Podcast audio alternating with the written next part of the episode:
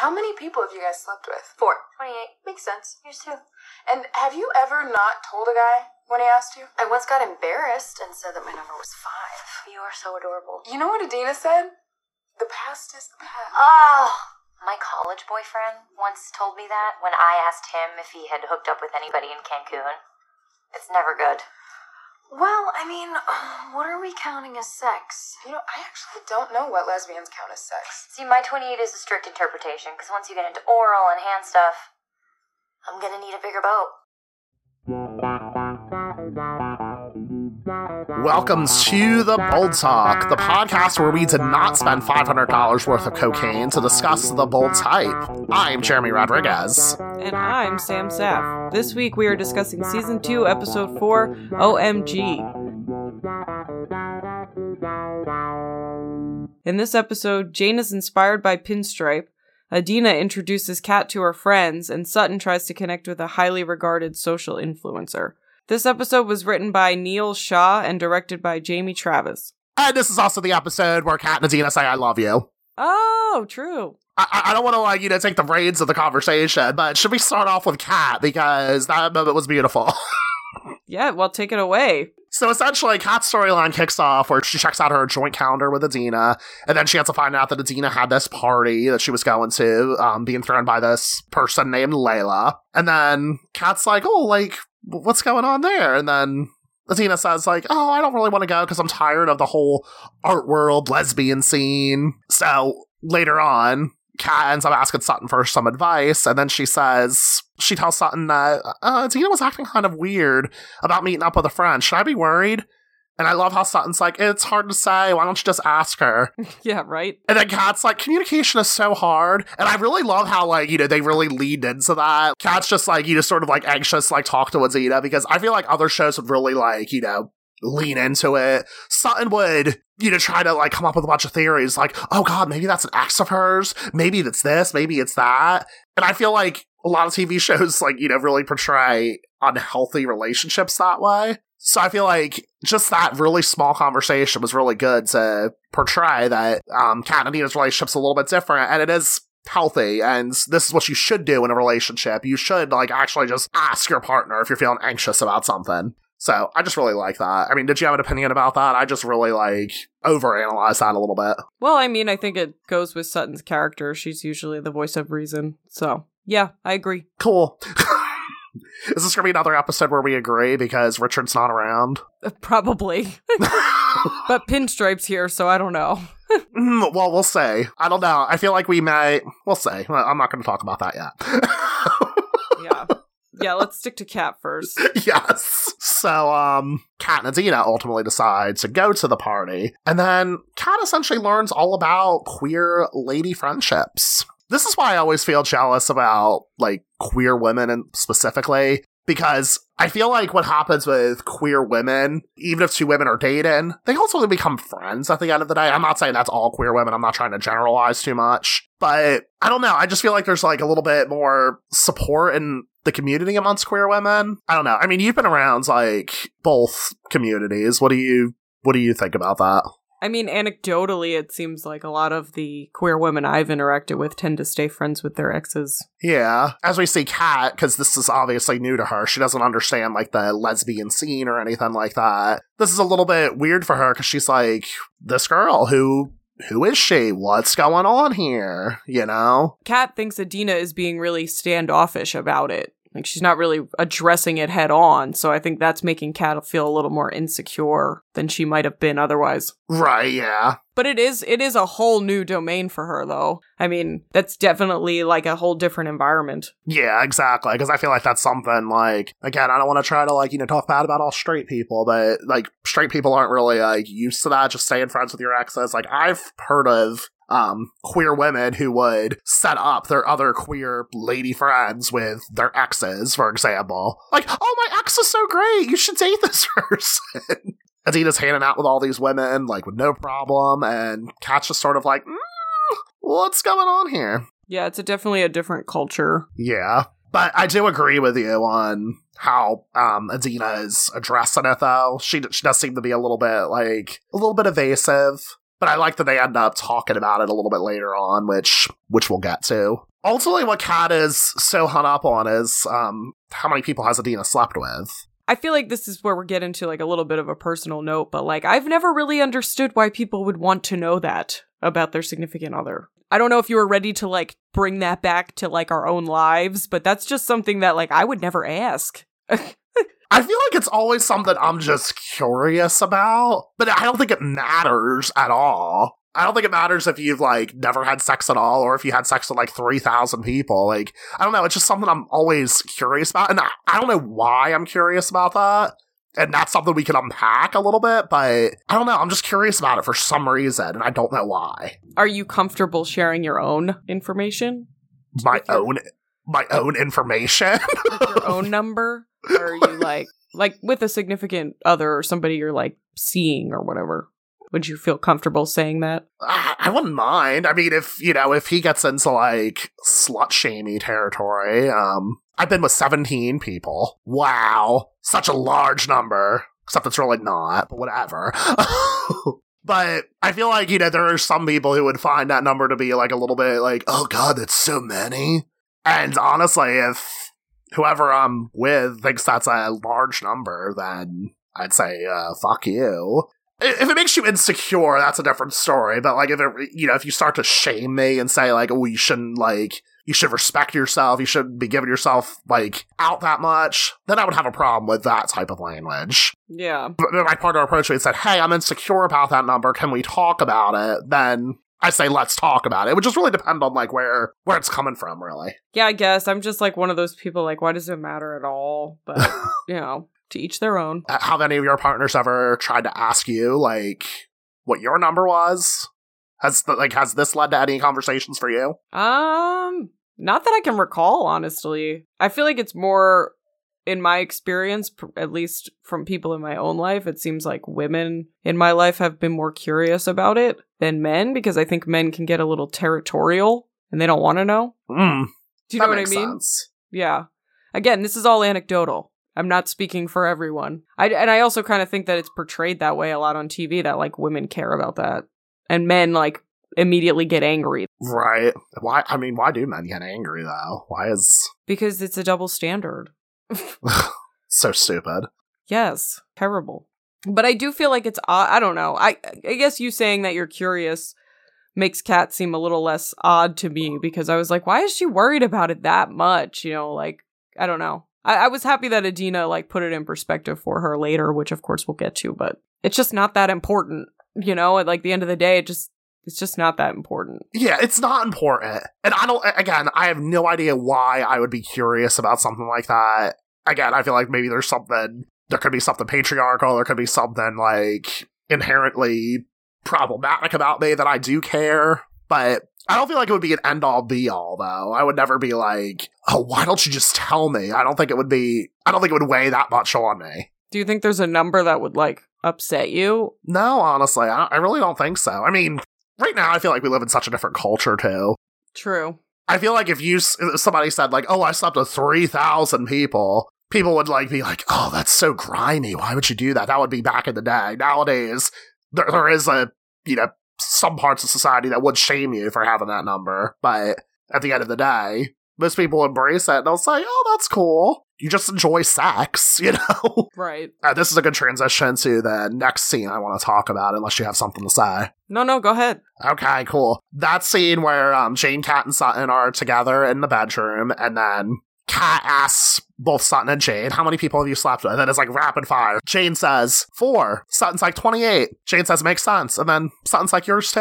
And I loved how that conversation unfolded, because as you can tell, like, neither of them are being shamed. Like, Jane's not being shamed for being prude. Sutton's not being shamed for, you know, sleeping with so many people or anything like that. I, I just loved how that conversation unfolded. They were just like, oh, it makes sense. Like, it just makes sense for you as an individual. Like, you know, Sutton is... Sutton's boy crazy, and there's nothing wrong with that. She loves men. So, of course, she's going to have, like, you know, a larger number than the other two people in that room. Jane's a little bit more conservative, I would say. So, you know, so four people, that makes sense for Jane. Yeah. So, I just loved how that conversation unfolded. Yes, it was very judge-free. Another thing about that scene, too, I don't know if you noticed this, but um, when Kat sits down Sutton smells Kat. I don't know what she smells. I guess she smells like Kat's mouth or something. And she's like, you just had sex, didn't you? And then Kat says, you're like a truffle pig for sex, aren't you? And then, like, it's such a passing moment, but I only noticed it because, like, I had to go to the bathroom mid-episode, so I paused the episode, and right at the moment I paused it, Sutton makes, like, a pig face for, like, a brief second. Really? Yeah. It was so cute. I was cracking up. I was like, oh my god. It's so... Honestly, I recommend, like, just going back to that scene if you haven't already, to just see that scene, because I, I just thought that was so funny to me. Like, I was literally on the floor laughing. Like, it's just a subtle moment by Megan Fahy, and she was adorable. That's all. All right. Well, thank you for that. You're so welcome. Another conversation that comes out of this, too, is, like, what do lesbians count as sex? And I think that just really plays into the whole thing about, like... what do straight people count as sex, too? Because even Sutton was like, oh, but here's the deal. twenty-eight is a strict interpretation, because once you get into oral and hand stuff, I'm going to need a bigger bow. I love that line, by the way. She's amazing. But it's true, though. I mean, like, it does get a little gray in that area when you just use a blanket term of, like, slept with. Exactly. Why would just doing oral with someone not count? Exactly. I think it just goes into the idea of just, like, like virginity, and ex- you know, for example. Most people will say stuff like, oh, I lost my virginity this time. And for one, that virginity is very heteronormative. It's literally just, like, you know, penis and penis and vaginal sex. Right. Penis and vaginal sex. Is that the right way to describe that? I don't know. I don't know how straight people do it. I think you could just say vaginal sex. But th- wouldn't vaginal sex be, like, wouldn't that include lesbian sex, though? Sexual intercourse? Um, yeah, so, like, you know, heterosexual sex is considered, like, the norm, and say, like, ooh, you know, you lost your virginity, but virginity is definitely a social construct. It's not anything that's really anybody's business at the end of the day. It's literally just, like, what you consider for yourself, but, like, at the end of the day, like, why should it matter? It shouldn't even be, like, a thing. And it's only, like, still really only considered a big deal for women. There's a lot that we can unpack about that, too. If there's anything you want to unpack, we can... Well, I mean, I feel like that's enough in itself. Like, it's ridiculous that it's supposed to be considered, like, a sacred special moment for us, but men can do it all willy-nilly, and it's not a big deal. There's just always a double standard there when it comes to that. But one of the things I love the most about uh, the show is really that is really Sutton, and the way Sutton is just so free and open about her sex, and, like, how it's just a part of her and it's not a big deal. It doesn't, it's not worth judging, you know, it's just a part of her. It's a good thing. It's embraced. I absolutely love that. Now, let me, let me ask you a question. Yeah, you said that there's, like, a double standard for women. Do you really think things have changed as far as that's concerned? Because, I mean, I think they have, but I'm also coming from a place of overwhelming privilege right now. Yeah, I feel like it's hard to even... for even me to answer, because I'm kind of too old. Like, I feel like a, a younger teenage girl would be the right person to talk to on this, because, um, you know what I mean? Just, I can say when I was younger, I had always kind of had a little bit more, like, casual views on sex. I never thought of it as, like, something that was that special and whatever. And so, I know I don't think of me losing my virginity as, like, a thing. It wasn't like a special moment or anything like that. It was just like, okay, it eventually had to happen. It just happened to happen at this time. So yeah, I personally haven't really seen much of, like, a change in that, so to speak, except maybe I don't see it in movies, but I don't know. What do you mean you don't see it in movies? What do you mean the, by that? The idea of, like, girls or women losing their virginity as, like, this, like, special... sacred thing, and, like, right, like, not not very sixteen Candles-esque anymore. I see what you're saying. Yeah, I, you know what? Now that I think about it, because I I do watch a lot of, like, you know, teen television shows and whatnot. Um, I feel like back in the day when you think, like, back to, like, Dawson's Creek or Beverly Hills nine oh two one oh or any shows like that, even One Tree Hill, there was always this big moment like, oh, so and so loses their virginity in this episode. Nowadays, I don't really see that happening anymore. It's just more about, like, these people are having sex. So what? Yeah, and you don't know how many people they've slept with before that, and that's okay. And it's just, like, sort of, uh, you know, th- there's not a big emphasis on the fact that, like, well, this character is a virgin, or anything like that. Even when it happened on, spoilers for Jane the Virgin, everybody here, but Jane the Virgin... on the show, she's no longer a virgin. She doesn't stay a virgin forever, people. Yeah, exactly. So, but even the episode when she does have sex, it's not like they made a big deal about it. It's not like it happened in a season finale. It didn't happen in a mid-season finale either. It just happens. And it was just very natural. And I actually read interviews that the writers actually did that intentionally. They did not want it to be a big deal. That's cool. I respect that. Obviously, like, you know, for religious reasons, like, virginity was, you know, being a virgin until marriage was very important to her for religious reasons. And I'm not trying to knock that. If that is very important to you, then by all means, like, you know, hold up those beliefs and, you know, just do whatever feels right for you. But even if you decide to change your mind and say, you know what, no, I want to fuck everybody here, doesn't matter. Yeah. It really doesn't matter. But to transition into the next topic, um, so we see that Kat and Adena are in the club. Kat sees Adena with another woman, a woman who was married to a man. That really shouldn't matter even if she was married to a man because, you know, bisexuality exists, but, like, whatever. That's I don't think they were intentional with that. I don't think they... Yeah, I don't think so. I don't think they were being biphobic in that moment at all, but anyway. Kat ends up just confronting Adena, and then she's Kat tells Adena, like, I don't like how you're dealing with this. And then Adena's like, dealing with what? And in that moment, that's when I feel like I, I didn't really like Adena in that moment, because I'm just like, come on, like, you see that she's insecure and everything like that. Like, why don't you just address it a little bit? Yeah, I feel you, but I also feel why it would be uncomfortable for her. I get it. I sh- she addresses it later. I get that, but... Yeah. But, I mean, she should have acknowledged Kat's discomfort, like, from the beginning, really. Yeah. And I love how Kat said, oh, this is exactly how Coco must have felt. And then it's like, whoa. Yeah, damn. But the two end up talking about it later, and then Adena ends up sharing why she is scared, too. And that moment is just so beautiful that I am going to play a clip of it. It's not because I've been trying to protect you. I'm trying to protect myself because, because I'm scared. What are you scared of? I'm in a relationship in a country that does not want me. My mother turns sixteen next week. I can't leave to go visit her. I, I don't know if I'll be able to come back. Why wouldn't you just tell me that, though? Because I, I don't want you to feel guilty, and I don't want to scare you off. But I'm I'm choosing to be here, Kat. I'm choosing you.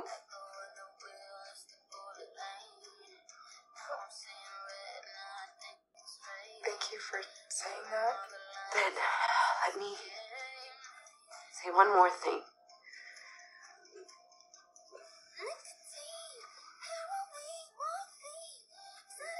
I love you, Kat. I love you too. So, what did you think overall about Adena's justification of the situation? Well, I mean, I, like I said, I kind of agree with... Well, I don't say I agree with it, but I can understand it because sometimes um, when you're the person who's like on that end of it, as in you're the one who's a little more experienced and the other person is not, you know, you you might want to make them feel better by not making a big deal out of it. And I think that's what she was trying to do, was like, oh, I'm just going to, like, brush it off so she realizes that there's, like, nothing to worry about. But obviously that didn't work. Right. But I can see why somebody might try to do that, you know? No? Do you think? Try, try to do what exactly? Try to, like, avoid the topic overall because it might make them, un- like, more uncomfortable. Right, yeah. Like, yeah, people do that, but...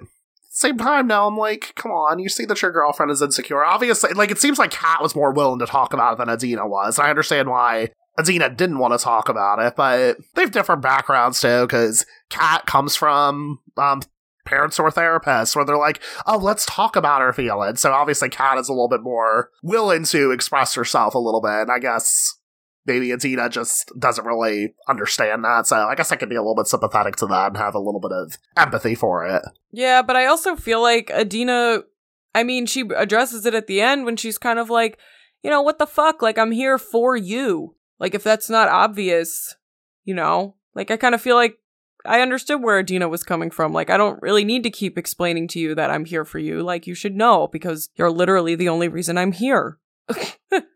Right. But I'm, you know, I mean, I get it. I get that she should assure her and reassure her. But I'm just saying that I think that's kind of where Adena was coming from. Like, why should I have to prove this to you when I'm the fact that I'm standing here is proving it to you? Because I didn't have to come back to America. I chose to to be with you. So. Right. I think some people just need to hear that sometimes. Uh, don't do you agree on that? Or? I do agree. Um, I definitely agree on that. But I do think that they both could have spoken up a little more earlier. But yet again, Kat and Adena keep proving that relationships are work, but they're rewarding in the end. Yes. Still making me Team Kadena at the end of the day. Okay. I, I mean, do you want to share um, with our listeners about what you told me before we started recording? Wait, what? At the risk of people hating us, you were talking about how Kadena is played out. Well, it is played out. Why do you think that, though? I think Kadena gets a little played out because it's the same...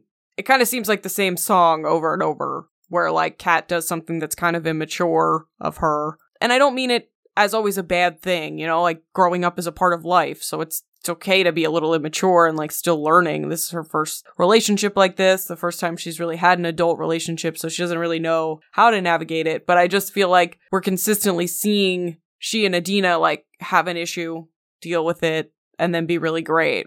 And it's like, okay, well. Oh, you're saying it's very static? Okay, I gotcha. It's static. Yeah, that's, yes, it's static. It doesn't mean that I don't support it, because I do think Kat is, like, growing as a person with each and every problem they have. But I'm just like, you know, there's a little bit more to Kat than just her relationship with Adena. Like, we can expand a little more in her story. Like, right now I'm trying to...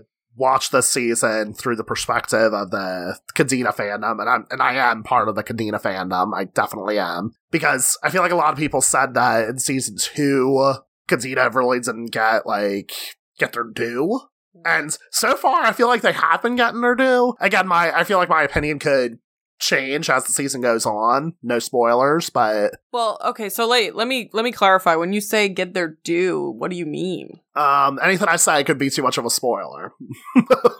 Okay, because like they're definitely getting a lot of camera time. I just don't really feel like their relationship itself is like like I said, it's pretty static. Like it's like okay. I got it. I don't know. I just feel like the relationship is very realistic, though. Like, we see, like, hey, these two people are at odds. They're working through it. And they're coming out stronger in the end. And I think that's great to see. I agree. I just wish that, like, they showed a little more of Kat than just that. Or a little more of Adena than just that. Okay.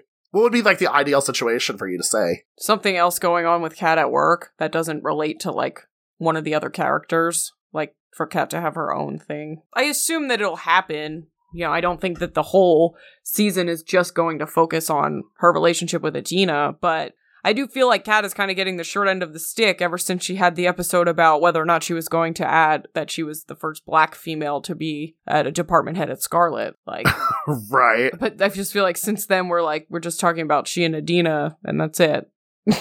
Yeah, I got you. So that's why, like, at this current moment, I don't understand, like, what the major problem that the Kadena fandom has. So I'm looking forward to see, like, how my thoughts change, because I just feel like, again, like, I'm not, like, disrespecting the fandom or anything like that. Like, you love Kadena, love what you love by all means, but I feel like a lot of, like, the um disdain for the fandom has been, you know what, we should just talk about this in a later episode. Because... yeah, we should just move on. We should just go to Sutton. Okay, cool. Because I actually want to end with Jane, honestly. Oh, I was thinking the same thing. Oh my god, we're like the same person. We are. No, right. But really, Sutton. I feel for her. Um, Go off. Let's talk about it. Well, I mean, the episodes... Okay, let me just clarify before I start talking about this. The woman, the girl she, like, goes out with, is her name Brooke? Yeah, Brooke Langley. Which, by the way, like, the way I remember this storyline, I remember this storyline spanning several episodes. And I'm like, wait, this all happened in one episode? So, just a little side note. It was just hmm. funny to experience it this way. I'm like, wait, this, this all happened do- at once? It does progress kind of quickly. But essentially, I guess the Scarlet is working with, or Oliver is working with Brooke Langley on some type of project or something. And yeah, that wasn't really clear. Yeah, it's but. not really that clear, but regardless, she's she's around. Um, yeah. And you know, she she definitely has made a name for herself in the fashion world, and Sutton kind of tries to introduce herself and get her a little familiar with her. And Brooke starts to ask her about herself, how long she's been with the company, and she kind of makes a comment like, oh, I, I wish I had been an assistant too, and then I could gossip about all of the, what does she say, all like the editors or... I, I forget, I, like, yeah. go- just gossip just about to, like, gossip other assistants, like, I think. Yeah, like implying yeah. like she she missed out for not having done that. And it just was kind of like a, kind of a little bit of a slide at Sutton. At least that's how I You think it. that was? I I honestly thought she was in a good, she was taken out from a good, there's another comment she makes later where I thought she was kind of mean. But this particular one, I thought it, I thought it was coming from like a good place. It was just saying like, oh, I, I missed out on that. Like I had to grow up so fast. I mean, that's how I took it, but. Okay, but even so, regardless, it makes her feel bad. It makes Sutton feel like, oh, I haven't advanced enough for how long I've been here, especially after she introduces Brooke to Kat, and Kat and Sutton have been there about the same amount of time, and Kat's a department head and Sutton's an assistant. I thought it was really nice though when she brings it up to Kat, because Kat was like, well, you're in the fashion world, that's more competitive, because I think that's true. Yeah, that is true. But um, to go back to that conversation, that was actually the comment I was talking about, though, um, where she says, like, oh, and already a department head. Yes. Nice. I-, I thought that was definitely, like, a snide remark where I was like, ooh, that's... Again, maybe she was just trying to congratulate Kat by saying, like, oh, c- congratulations, you're a department head. I don't think she meant to harm Sutton in that instance, because you can see Sutton's face in the background. She's like, oh, no, I'm not far enough. But anyway, that conversation, that's what I thought about it. Um, but... Let's go back to what you were saying, like how she brought it up to Kat. Oh, well, that she she mentions to Kat that she's like kind of feeling insecure, like, wow, you we've both been here the same amount of time and I am not nearly as successful as you. And she tries to make her feel better by saying, you know, social media versus the fashion department are much different in their level of competitiveness and availability of advancement and things like that. But um, Sutton, of course, being Sutton, is still not satisfied. Um, and still wants to do more. So she offers to to meet with Brooke or something like that, where she ends up kind of meeting her for where she doesn't have to. Is that how that goes? Oliver's like, if you want to do the extra work, go ahead. Oh, oh, yeah, yeah, yeah. Like, do a fit-in for her or something like that. I don't know, like, what she, what's happening. If she's, like, doing, I guess Brooke's doing a photo shoot for Scarlet or something. Yeah, so... Regardless, she ends up kind of being in a one-on-one situation with Brooke and uses that opportunity to kind of gab with her and gossip a little bit and get her to feel friendly about her so that she invites her out. Yeah. Thank God for antibiotics. Yes. That was a very candid conversation they were having. Like, Brooke just brings up the ghost of an ex-boyfriend. He went on tour with Steve Aoki, and what happens on tour doesn't always stay on tour.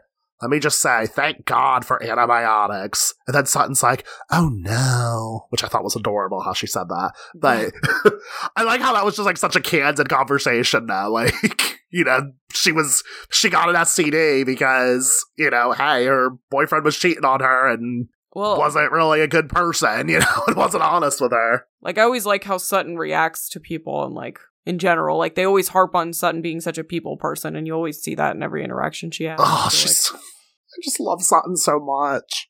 Yeah, she's really a rock star. I would be, I would be friends with her.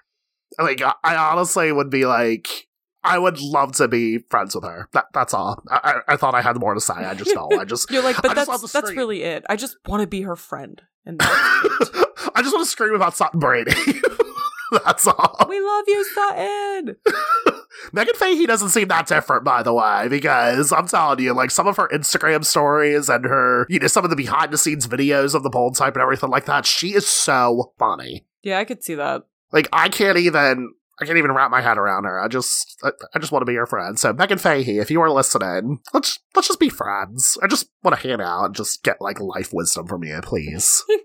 Please be his friend, please. So, yeah, so basically she ends up kind of uh, hanging out with Brooke under the company's, well, with the company's card. Um, so she's going out to the club and um, spending time with her and having drinks and blah, blah, blah. And then, like, the second or third time they go out, they get the bill, and there's an extra five hundred dollars miscellaneous charge on the bill. And Sutton's like, Brooke, can I talk to you? Like, what, what, what what's, what's this?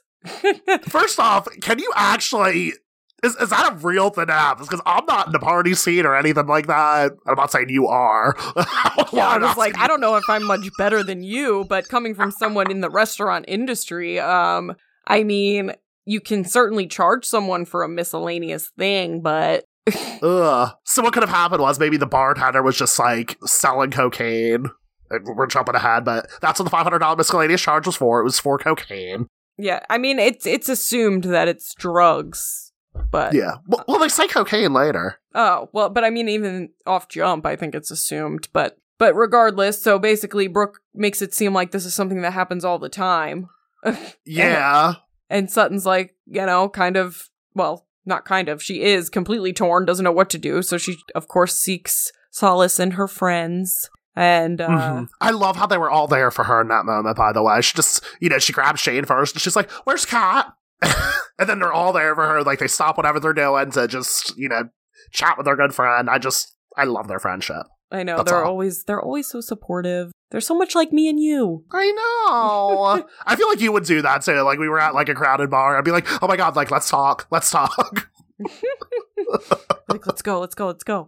Um, You've been like that on the phone with me, because, I mean, you know, you and I, I guess we should share with the listeners, like, we don't actually live in the same state anymore. Sad face. I know, but you would never guess that, because we talk to each other all the time. Yeah, I talk to you more than my friends who do live in this state. So when we announced that we were going to be hosting this podcast together, people were like, oh, it's like a reunion. And I'm like, it's not really a reunion. Like, we we actually speak pretty much daily. For the most part, yeah. I don't think there's ever been, like, since she moved, I don't think there's been a whole week where we just didn't talk. No, and if there was, we, like, we grew concerned. Like, we were like, are you are you okay? Like, we actually talked about it. We were like, wait, I didn't talk to you all week. What happened? What has your life been? I don't know what you've been doing. Just fill me in on your life, God. I know. So, anyway, I'm just saying that conversation's very relatable. That's all. Oh. Well, yeah, so anyway, it all kind of boils down to, it's up to you, Sutton. I don't know. I know. I mean, it's tough, you, even as friends. Like, if you came to me with that, I'd be like, well, that's really your choice. I mean, do you do you want to or do you not? Do you feel right or not? Um, because, I mean, it is kind of, it's implied that they do it all the time. So, like, I could see... why somebody would kind of just be like, okay, I guess I'll just let it go. I'll just do it. Yeah. Sometimes you just need your your friends to just tell you that, though. Oh, yeah. one hundred percent. Or to try to figure out where their conflicted feelings are coming from. Like, um, to be, to be very vague, I'm not gonna, like, you know, blast this conversation. But, um, so, like, I called you yesterday because I was, like, trying to figure out I was make, trying to make a difficult decision, and I was like, I don't know what to do. And ultimately what I needed was just like, okay, why is this decision making me anxious? So I had to, like, look inward and say, okay, wait, this is why the decision is making me anxious. So that's why, like, you know, a friend support is very helpful to, like, help you figure stuff out like that, you know? Yeah, well, and I think when you call people most of the time, like, when you're looking for certain advice, you already kind of know what you want to hear. You just need somebody else to say it. Yeah, exactly. I-, I think that's ultimately what Sutton needed. But... yeah. So at the end of the day, she she uses the card, right? Ugh. Yeah. Yeah, she does. She ends up signing for it because Brooke and the gang, they just ended up, like, leaving. I mean, I would assume Scarlet has a lot of money, but that would be questionable, wouldn't you think? And I wish I remembered what happens after this. Like, I'm actually really excited to talk about the next episode because I don't remember what happens here. Just when you look back at, like, history, like, if that has only happened once since she's been taking Brooke out, like, every other time they've gone out, it can't be more than a few hundred dollars for drinks, so... Yeah. You know, unless you made the argument that, like, a bunch of other people showed up, it doesn't really work. Yeah. I don't know. I've used company credit cards for, like, you know, to take people out for, like, coffee. And, again, that's that's coffee. Like, the idea of, like, taking somebody out for, like, eight hundred dollars worth of drinks, like, that would make me question so much. I'd be like, what's going on? Yeah, I'd be like, you better have gone to the fanciest restaurant in Manhattan and, like, bought the... like, one of the nice bottles of wine. I mean, I don't know. Exactly. I mean, th- there was one time I had, like, you know, there was one time I had a company credit card. I spent, like, a thousand dollars on something, but that was because it was, like, the, the, the people knew that it was going to cost a thousand dollars. So like, you know, it was like, it was very transparent, like ahead of time. I've never like actually like taken people out for like eight hundred dollars worth of drinks. Yeah. So I don't know what's going to happen from this, but I'm excited. Yeah, me too. But in all honesty, I mean, I kind of feel like otherwise it, Sutton didn't have too much happen in her story. Like, we see in the beginning that she's, like, on Tinder or something like it. Oh, yeah, she's sw- yeah, she's swiping. And yeah. Uh, yeah, that was such a small scene. Yeah, I forgot about that. Yeah, I actually, like, wrote at the top of my notes, like, about it because I thought it was going to be a bigger deal. And then they never brought it up again. Well, as we can say, like, you know, it, it seems like, you know, that's just a subtle way to say, like, hey, like, you know, Sutton is introducing, you know, Dayton into her life a little bit. Well, and it seems like the next episode is more about that. Oh, really? Did you, did you read about it, or? I didn't read it, I just, like, read the title and the, like, sentence that's underneath it on Hulu. Oh. Okay. I didn't even read it, so... Do you want me to tell you what it said? It wasn't like that. No, no, I mean, we'll be... We'll okay, be getting like, there it's later. Not like that, but... um, But yeah. We'll get there later. So, I, I don't know. I just thought, like, generally speaking, though, Sutton was kind of like... It was more about her own internal struggle of, like, do I... Like, how do I feel about myself? Do I feel accomplished? And, like, what am I going to do about it? It's kind yeah. of... Yeah. And, like, taking risks is something that Sutton seems to keep doing in order to advance her career. And it seems to kind of... keep working, so we'll see. I have a feeling this is going to come back to bite her, but I don't know. We'll see. I'm actually, I'm like, I'm excited to find out, like, and I'm the one who's seen the show already. You're so funny. I'm like, I can't wait to see what happens next. But yeah, I feel like in this um, episode, Jane had, like, the biggest story. She had, like, multiple things going on. Yes, she did. Let's dive right into that. You should, so- you should do this. Go ahead. So she has her first date with Doctor Ben Chow. And one thing I really liked about that scene is that Ben says that he's, you know, he doesn't really do dating that often. And, you know, because last week you were talking about how, like, I don't think, um, I don't think Ben has time for Jade because he's busy. And so I like that they re- they actually referenced that a little bit. I thought that was cool. Yeah, they would have to because it's, like, ridiculous. Yeah. And he also, Ben also tried out that Tinder application, which I absolutely love that he called it, referred to it that way, because yeah, that was little, just cute. Uh, yeah, yeah, that was funny. That Tinder application. How formal of you, Doctor Ben. That sounds like something I would say, though. Like, like, I tried out that Tinder application, you know, the things that the kids are all doing right now. Oh my goodness. But yeah, I don't know. And then he said something about, sometimes you just know. Oh, yeah, because because Jane's very honest about how her job situation is kind of shitty right now. Yeah, and then when they're eating, he prays before Jan- before he eats. Yeah. And that, that creates a bit of a scandal. That creates a- that, that strikes it strikes a nerve with Jane.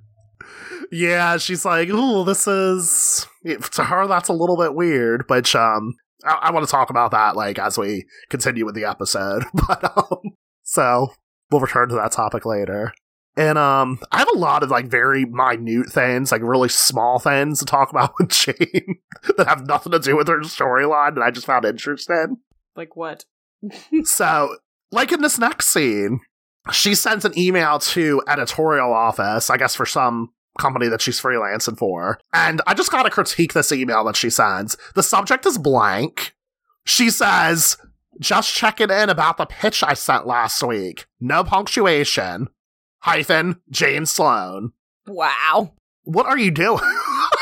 That's a bold move there, Jane. No subject. No punctuation either. Like, I'm not gonna.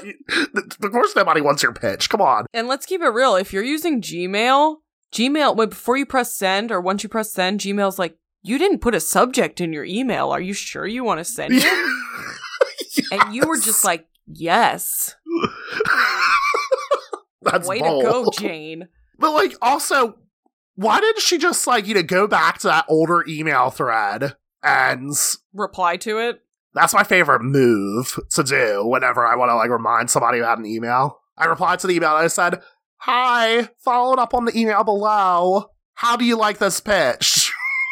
Yeah, I usually do the same. I reply and I say, hi, still haven't heard from you in regard to the email below. Hope. That's my favorite passive-aggressive thing to do. Still haven't heard from you. I always say that, like, still waiting. Still haven't. Exactly. So I'm just saying, she could have done that, but whatever. I guess for us, the audience, we don't need to see all that stuff. It, it just, I just like to get caught up with a lot of stuff like that. The other thing, I might as well just, like, go off about, like, all the little things I want to talk about. Later on, when she's at the, when she's at the coffee shop looking at job postings, she looks at a flyer that says, cat sitter needed, and you know what I did? I paused it right for that flyer.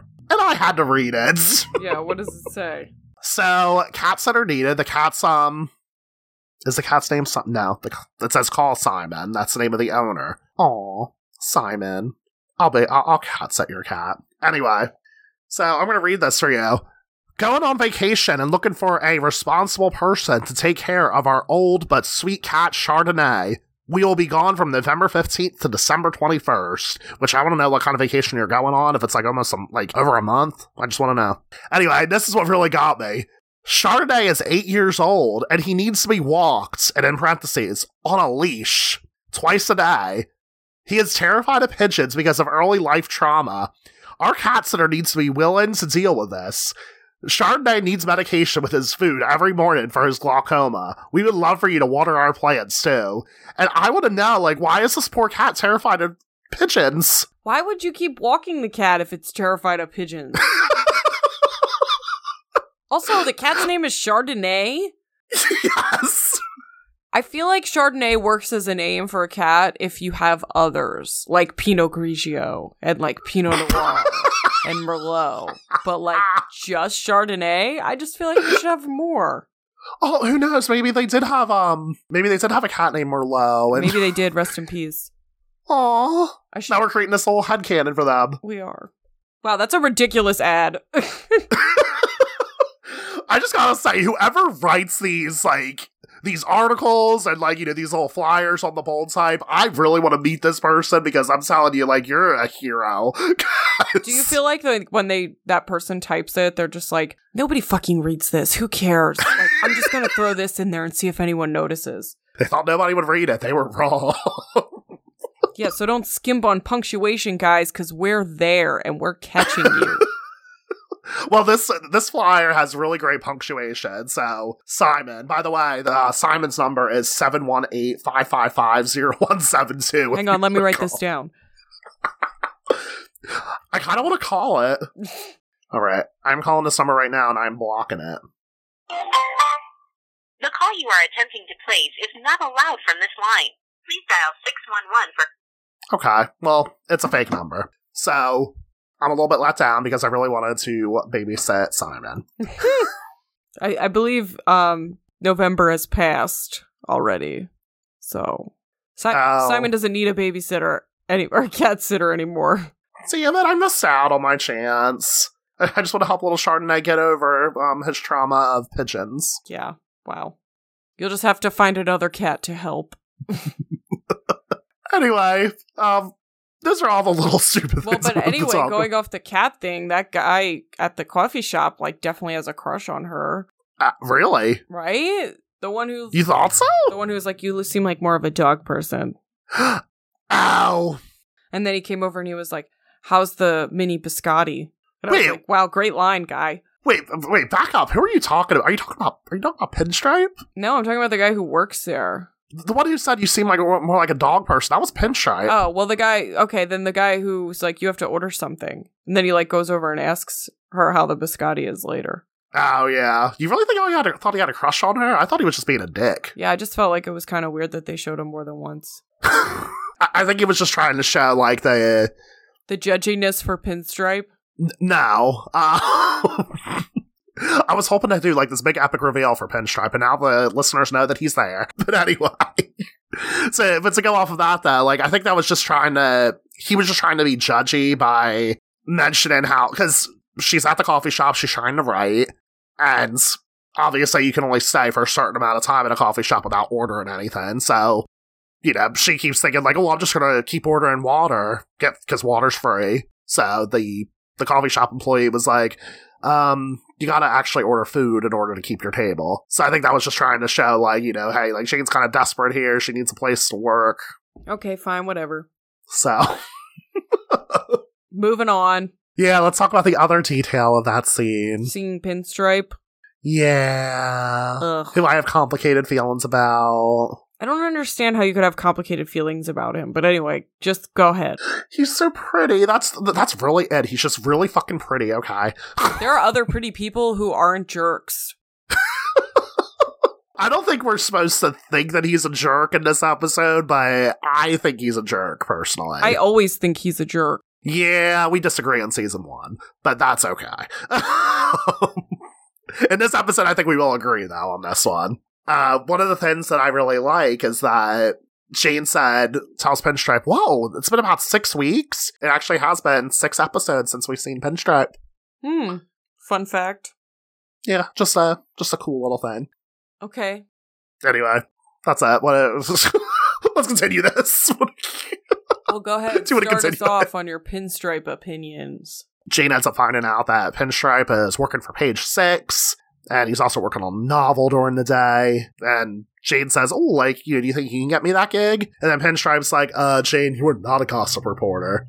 Yeah. Which I thought, like, that was kind of rude to begin with, because, like, hey, you don't know, like, what she's capable of or anything like that. And then, you know, he basically says, like, oh, you're, ch- um, I'm charming, you're not.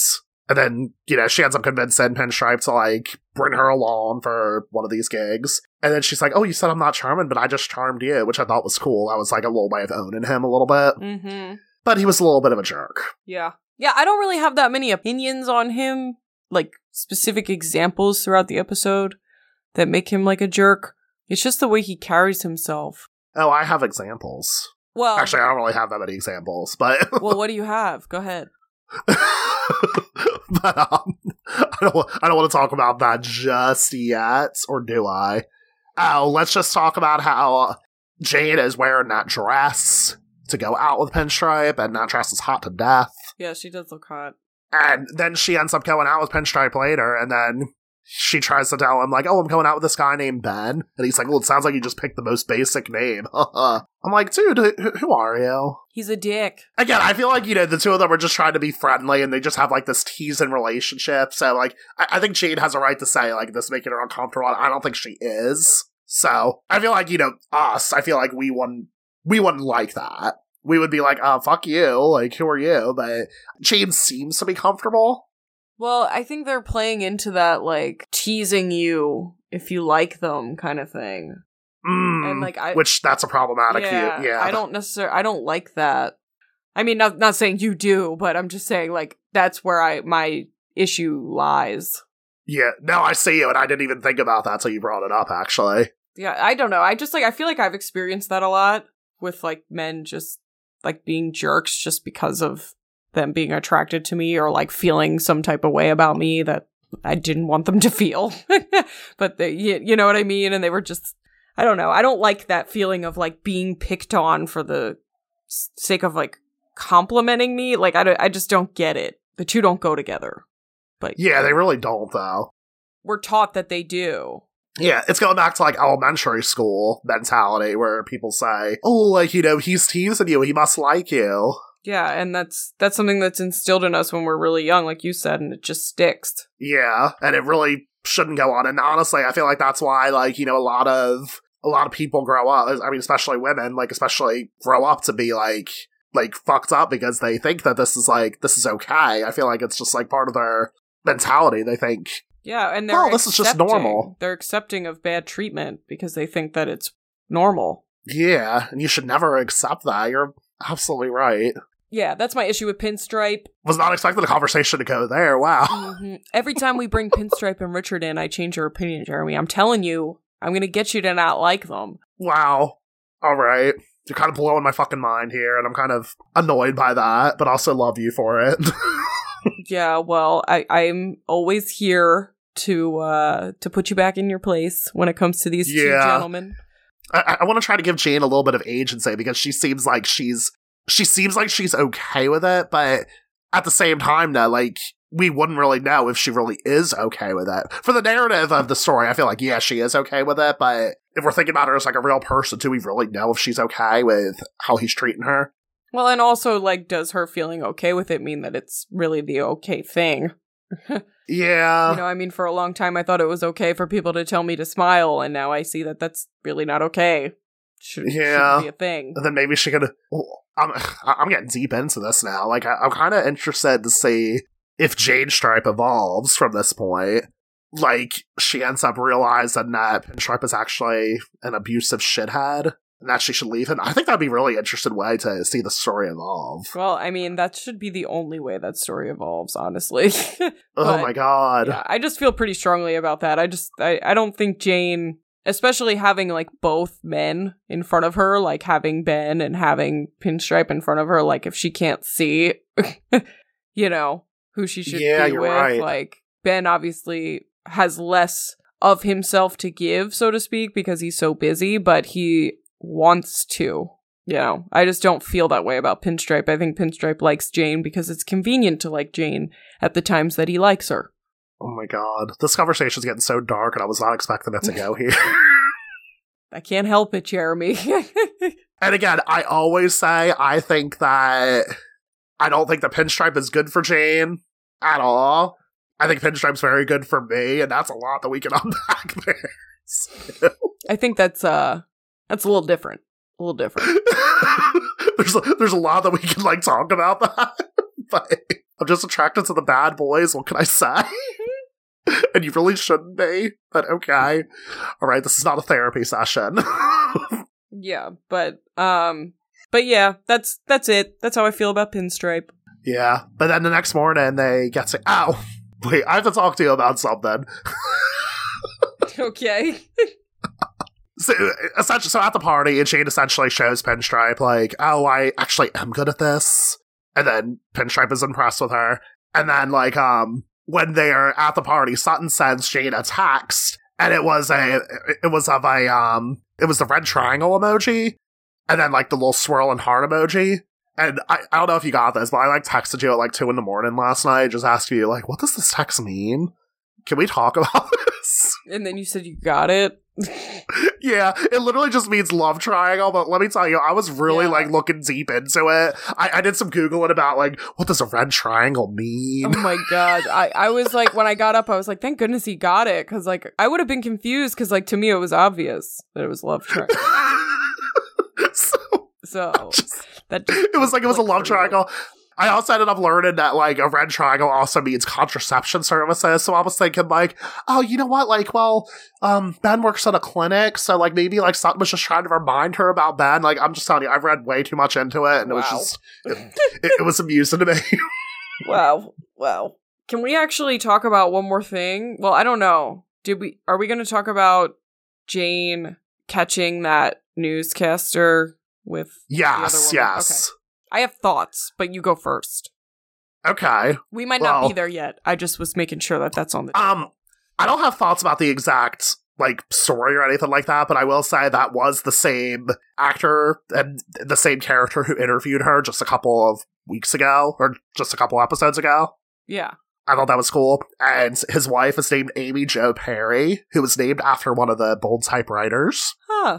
That's cool. And they have a show called Cup of Joe with Chad and Amy Joe. Ah, it's cute.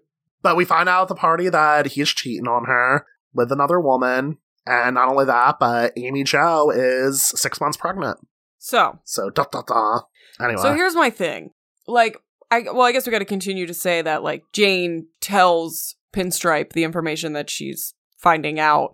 And he fills in the blanks, yeah. Yeah, and he's like, great job. Like, th- that'd be a great piece or whatever. And she's like, well, where do we draw the line? Yeah. I'm sorry, but, like, I don't really get what Jane's whole game is. Like, I don't understand what her moral compass is.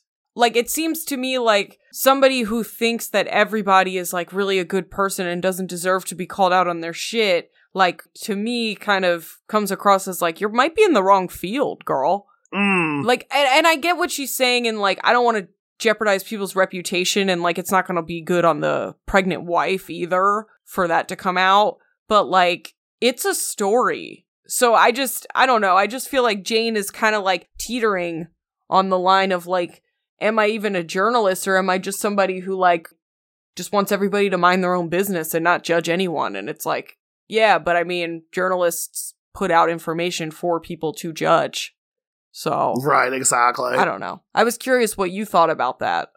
I see what you're, I didn't really give much thought to it, honestly, when I first watched it. But um, one thing that I did notice, though, is she seemed to be okay with exposing him, and then she realized that his wife was pregnant, and then, like, a switch went off. She was like, oh, all right, this is fucked up now. But I just feel like, like, when she's like, where do we draw the line? And it's like, well, what do you mean? Like, th- why does that change it for you?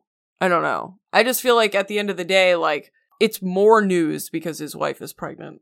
And, like, that's, right. that's like, a shitty thing, and, like, not something that I'm, like, proud to say, you know, but, like, coming from someone who's went to school for journalism, like, that is a bigger story. And, like, yeah, I don't agree with, like, bashing people for no reason, but she knew what she was doing.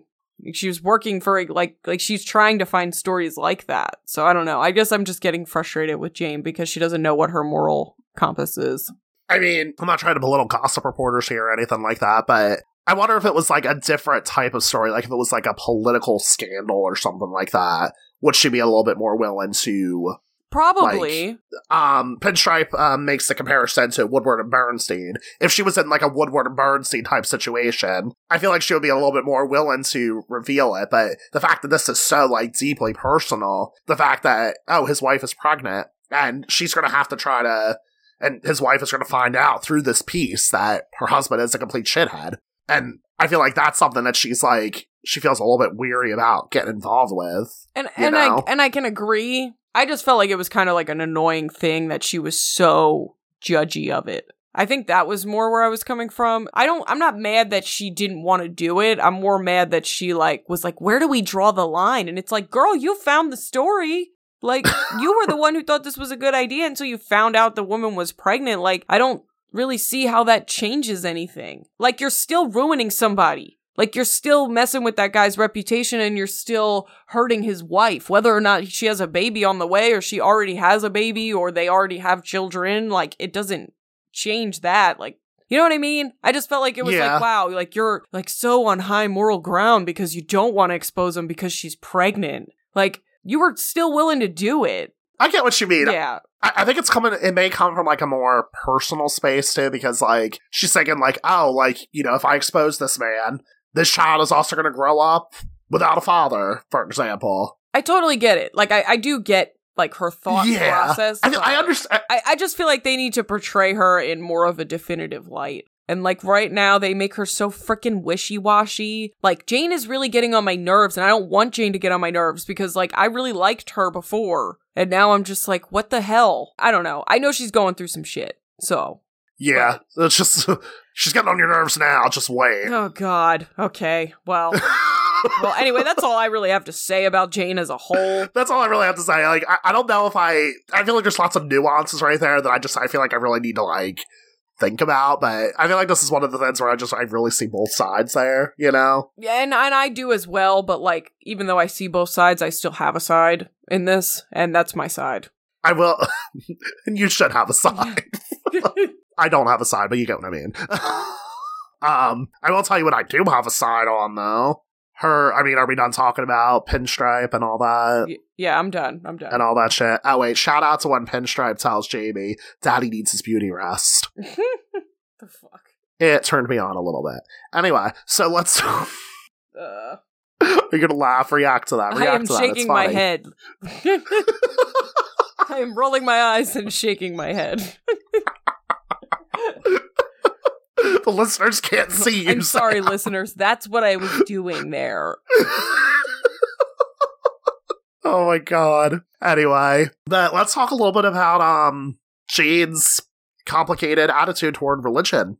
Yeah, so Well, I mean, I guess to, to like briefly explain, you know, when they first, when she first goes out on the date with Ben, she, um, Doctor Ben, she sees him pray before they eat. And um, when they go out later again, it comes up again. So she essentially opens up by saying, you know, my mother died of breast cancer. And while she was in the hospital, like, she used to tell me to pray and that praying would make everything better. And when she finally did pass, my priest or pastor um, said to me that, you know, my mother was in a better place, and I just felt like, well, I prayed for her to stay, so God didn't do what I wanted.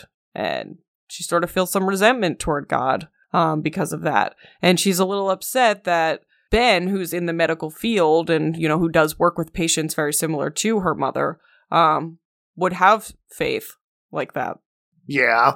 What did you think about this little debate then? Well, first off, we should just say that, like, the two of them ended up, like, realize, like, oh, I understand where you're coming from. Oh, I understand where you're coming from, too. All right. Let's make out because your religion isn't stopping you from having premarital sex, so let's have sex. um. So, I mean, for me, I think that with the issue with faith, it gets a little dicey because when people do have those beliefs, they tend to be, like, really embedded in them, and it's difficult to have a conversation about them. But I felt like because Ben was so open to talking about it, that the situation ended the way it would. But I honestly feel like Jane was a little more on the defense than Ben was. Yeah, but I just didn't like how Jane was super judgmental in a sense. That's just as a disclaimer right here. Like, I am not religious at all. Don't practice anything. I don't. You, you could say I'm an atheist. I don't really know. I feel like there's a lot of pressure behind, like, you know, calling yourself an atheist. I'm, I don't even like. I don't even refer to myself as, like, anything. I don't really have a label or anything like that. But I do have a lot of respect for people who do practice a religion. And if there's, like, some supreme being, whether it's God or whatever it is, I think that's absolutely great that you find strength and comfort in that. And I think that's that's amazing that there's something that gives you that much joy. And I say, like, keep doing it. And Jane was just sort of like, uh, I don't think God exists. Wh- why would you do this? Like, you know, you seem to be very educated. You have a science background. I thought that was very, very judgmental. And I just really did not like it at all, you know? Yeah. I mean, I agree. I think throughout the show, we're constantly reminded of Jane's immaturity. Um, and this is a yeah. prime example of it because she's just not, um, she's very combative. She's really on the defense. Like, she's the one who brings it up, but she's, like, the one who doesn't want to talk about it too. You know what I mean? Like, she's just very um, difficult to have the conversation with. But like I said, I think Doctor Ben is, like, the only one who should have that conversation with her because he was super patient and, um, was really willing to hear her out, and it kind of seems like he's experienced that before. Like, you know, I'm sure being a doctor, like, he has experienced people, like, denouncing God in some trying times.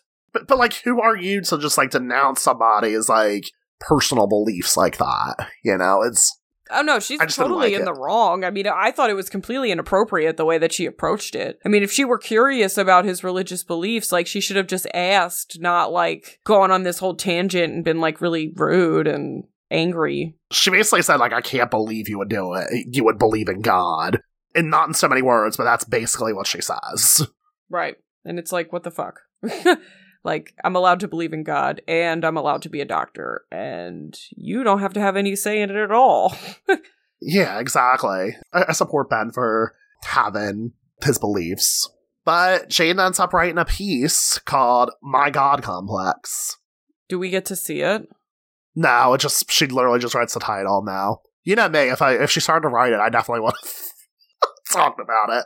Yeah, true, true. So, no, we just, we literally just saw the title of it. Unfortunately, okay. But who knows? Maybe we'll see it again. Really, who knows? I really have no idea. I don't remember if we say it, so we'll see. Okay. But yeah, I, I mean, I kind of feel like it's important that Jane deal with this, and I think she used Ben as, like, her outlet for dealing with it, but I do think it was not the appropriate way. There's this meme that went around after season two ended. It was just a picture of Kat saying, Jane, just stop. And then it says, a recap of The Bold Type Season two. I feel like this is the beginning of it. Yeah, Jane is really annoying, so yeah, that makes sense. I mean, I know we're only four episodes in, but she's just really irritating. There's so much worse shit that she does. Ugh. The next episode, I'm really excited to hear what you have to say about it. Oh, good, good. Like, really, like, I'm gonna, you're gonna take the reins on that episode. Well, we'll I'm see. Just telling you. We'll I know you'll happens. Have an opinion. I know, like, once you watch it, you're gonna text me and be like, yo, what the fuck, Jane? Oh, good. Good. I'm excited. Anyway, well, now that we got that out of the way, I could go all go off about how shitty Jane kind of is this season, but... No, let's just... Let's wait till next episode. Yeah. So, what was your favorite part?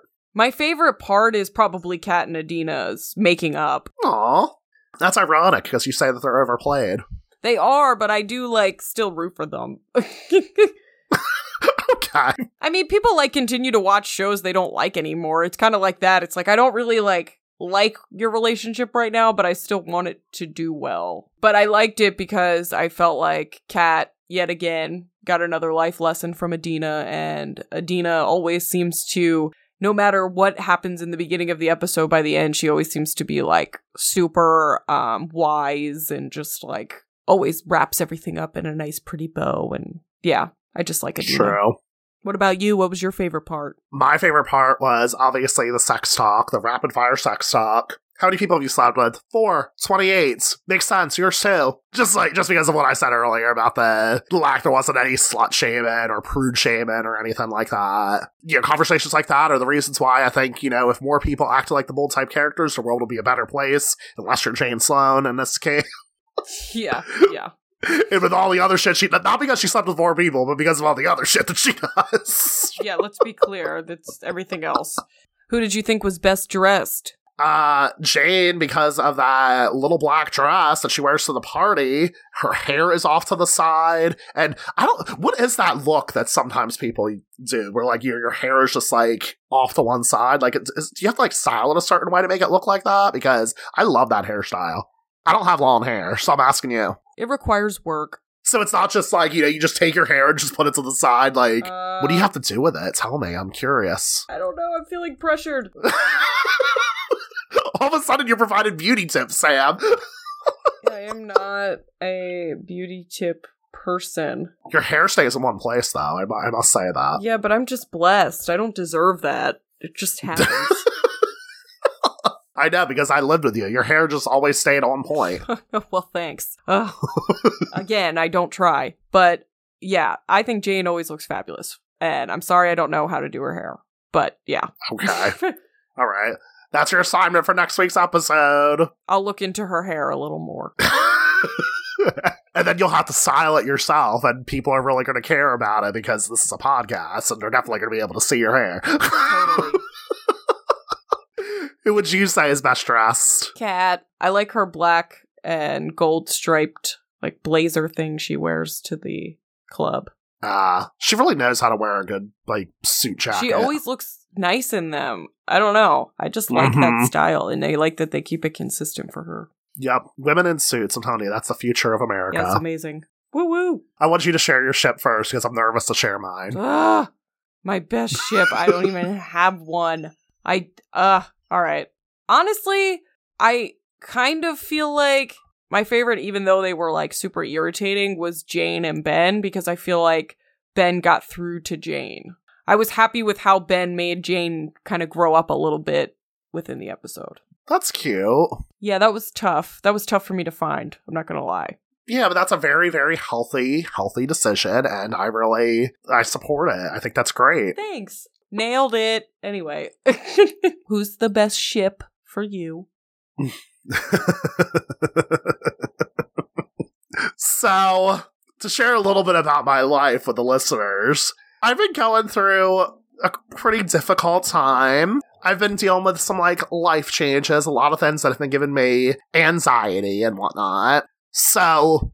Sometimes when you're coming through stuff like that, you tend to uh, revert to bad behaviors or things that are, you know, that are not good for you. So I'm just, you know, kind of relating to this. So for this episode, I am shipping. And let me tell you who I'm not shipping first off. I don't think Jade and Pinstripe are a good couple, but I will ship Pinstripe with myself. What? No!